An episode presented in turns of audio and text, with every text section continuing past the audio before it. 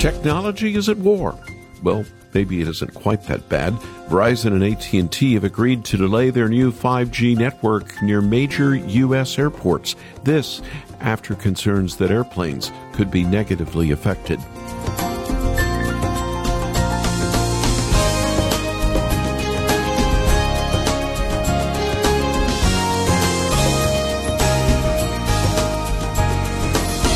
5G is the next step in wireless internet. It provides service at faster speeds than older systems.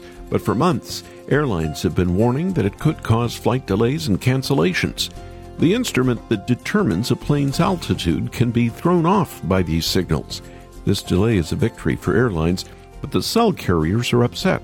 After all, they counter, these same airlines have known this was coming for years. They had enough time to prepare. Will the wireless providers press on? Will the FAA mandate a two mile radius around airports? Well, time will tell. Conflict is a part of our fallen world. But one day, Christians will live in the new heavens and the new earth, where there will be complete harmony. Welcome to Haven Today. Here on Thursday, I'm Charles Morris sharing the great story that's all about Jesus, and we're in a very important series this week. We're calling it the deep, deep love of Jesus. Have you seen the love of Jesus at work in the lives of people around you? Maybe in your church. Maybe you've seen grace at work in your own life. I've seen it, and every time I do, I am astonished. But how does this transformation occur? What really causes it? In a moment, we're going to turn to God's Word to better understand the answer. And I believe it's found in two words in Christ. The concept of abiding, walking, and being united with Christ is a major theme in the New Testament.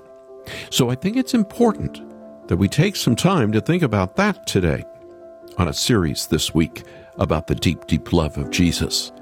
One of the best ways I know to be united with Christ is to study God's Word, to read it, but do so intentionally. And I want to continue to challenge you to read it for yourself here in 2022. One of the most helpful ways I've ever been able to read all of God's Word cover to cover is the Bible in 90 Days reading plan. It sounds a little fast, and to be honest, it is very fast, but as you do it, you'll see the beauty of God's plan of redemption for humanity and how all of the scriptures point us to Jesus. After the program, I'd like to send you a copy of a special Bible with the 90 day reading plan built in that shows you where every day you start and every day where you stop. Plus, it has slightly larger print and it's a thin line Bible that makes it easier to take wherever you go. You just need to call us after the program at 800 654 36, 800 65 Haven. Or visit our website. Sign up for our free weekly email with tips and encouragement for each week's reading. You can also download a free reading plan bookmark so you can start today with the Bible you already use at home. And then make your gift at haventoday.org. That's haventoday.org. And one more thing as we start. My friend Dane Ortlund has written a really good book that has really helped me understand my union with Christ. I think it'll bless you and help you in your walk with Jesus. The book is called Deeper Real Change for Real Sinners. We have the book and the audio version of the book for your gift as well. Now, let's get the program going with CityAlight. What gift of grace is Jesus my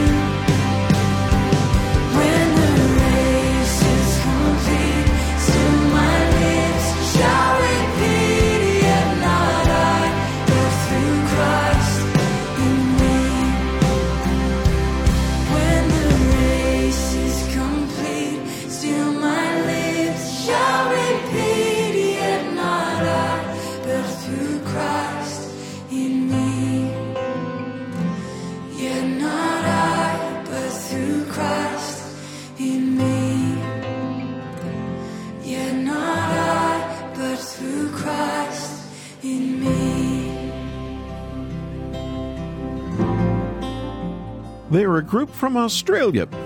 They're called CityAlight. And opening Haven today, that's yet not I, but through Christ in me. Here on this Haven today, I'm Charles Morris. You know, this week we're talking about growing in grace, becoming more Christ like, going deeper in our Christian life. And today, we're going to think about something that we see all over the place when we read through the Bible. Like I've been saying, I'm currently reading through the entire Bible in 90 days, and I hope you'll do it with me. It's such a good way to not only get the big picture of the Bible, but also see patterns in God's Word, things you might not notice otherwise if you're reading through Scripture more slowly. I'm only three weeks in right now, so I'm still in the Old Testament. But once I get to the New Testament, I know I'll see something again and again the words in Christ. If you read through the New Testament, especially Paul's letters, you'll see that phrase pop up over and over again. And that's what we're talking about today our union with Christ. The New Testament refers to union with Christ more than 200 times. Clearly, it's an important concept in the Bible. And it's also important to understand when we think about how Christ changes people. So, back again with me is my friend from a Chicago suburb, Dr. Dane Ortlund. Dane, you've been a pastor now for like two years. Have you seen Jesus uh, and the grace of Jesus really get inside somebody? You've seen them become alive uh, with the gospel. Oh, wow. Yes, we are. We, God is, Aslan is on the move at our local church, and God is doing a new work. And uh, actually, several people are coming to mind at the moment. Uh, Charles, one brother I'm thinking of, um, has written for the last, I don't know, three months or so, every Monday morning, whether I preach or my fellow pastor here at the church, whoever preached, he will send us a money, Monday morning lengthy email mm. of encouragement to us and saying how it is helping uh, uh, heal his own inner dysfunctions. And in his first couple of letters, what he was saying is, I thought I thought that I knew the gospel, and I've been a believer for many years, but he acknowledged that he has been flying off the handle in anger in his home uh, mm. with his wife and kids. That's honest. Mm. I can mm-hmm. relate to that.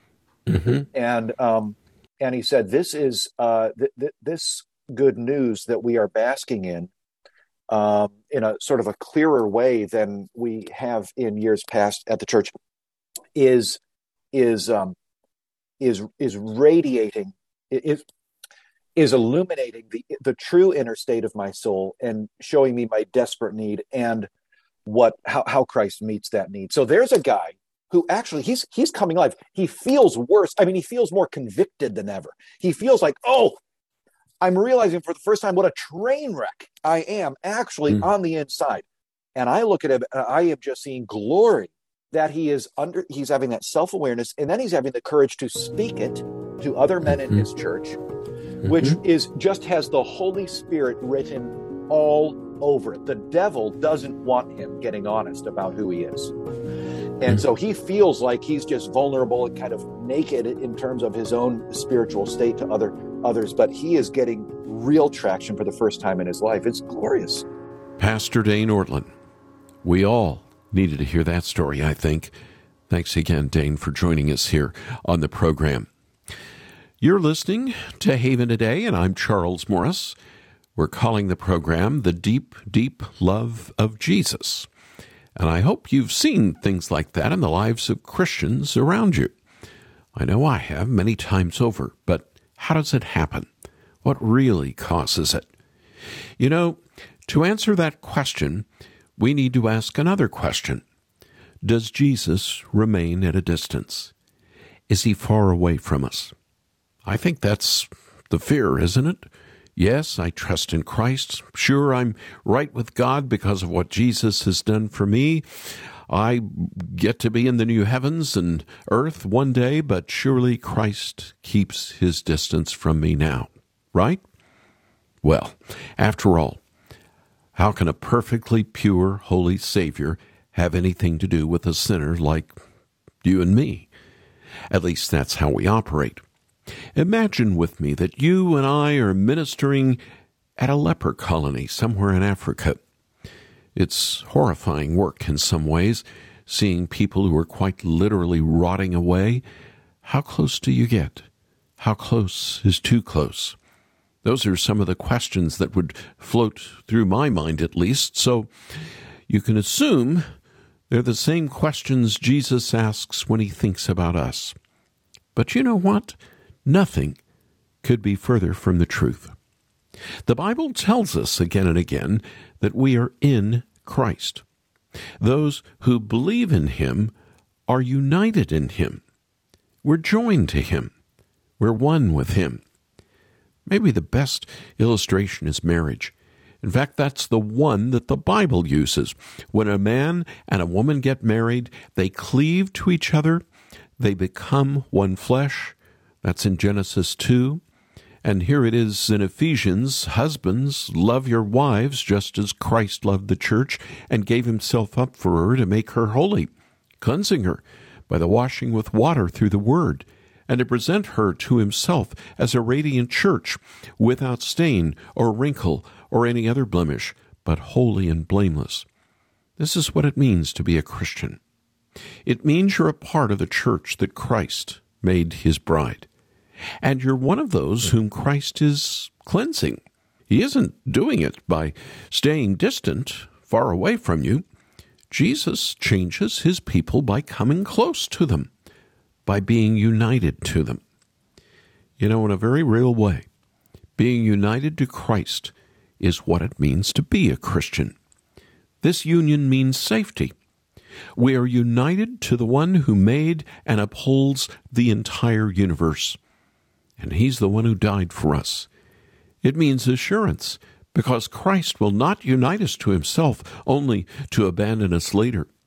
It means identity, because no matter our gender, age, ethnicity, or anything else, we are in Christ. Union means destiny, because we know we will be with our Savior for eternity. And it means life it's through this union that Christ strengthens us and makes us more like Him. Listen to what the Apostle Paul says in Romans 6. What shall we say then? Shall we go on sinning so that grace may increase? By no means. We are those who have died to sin. How can we live in it any longer?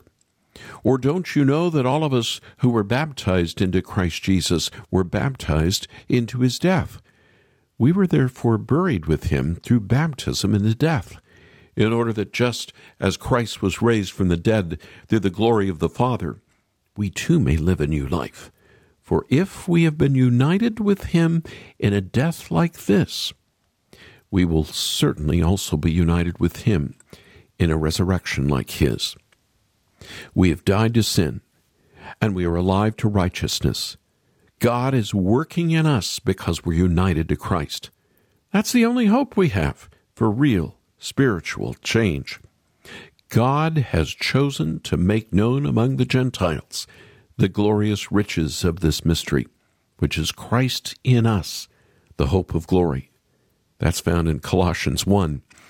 Christians have everything they need to grow in Christ likeness. We don't have to go find something other than Christ or something in addition to Jesus. We just need to go deeper into Him. He's the fountain, and we are constantly thirsting. But there's water aplenty for all of us to drink. We'll talk about these things more in coming days, but for now, I want you to realize something. Your union with Christ is stronger than your sin and stronger than your shame. So take heart, take strength, your Savior is united to you. He isn't far away from you, and He has given you everything you need to grow in your Christian walk. Listen to some of the final words in all the Bible. The Spirit and the bride say, Come. And let the one who hears say, Come. And let the one who is thirsty come. And let the one who wishes take the free gift to the water of life. Bring your thirst. Christ will quench it. all who are thirsty and all who are weak come to the fountain. Dip your heart in the streams of life. Let the pain and the sorrow be washed away of his mercy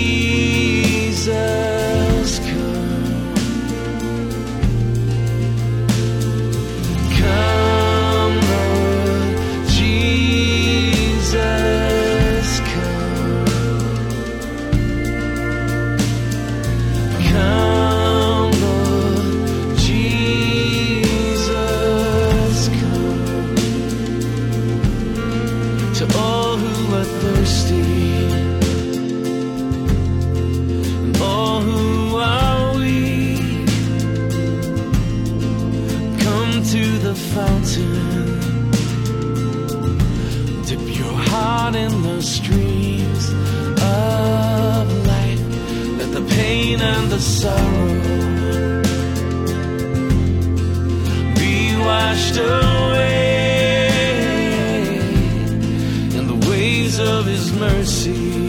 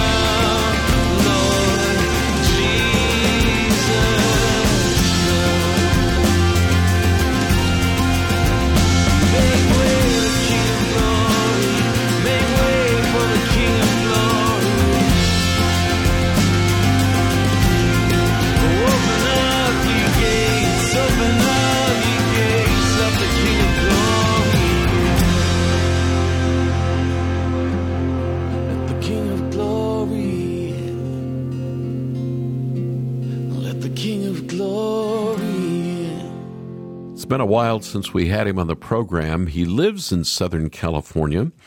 He's from South Africa, and he was a Rhodes Scholar and went to school at Oxford.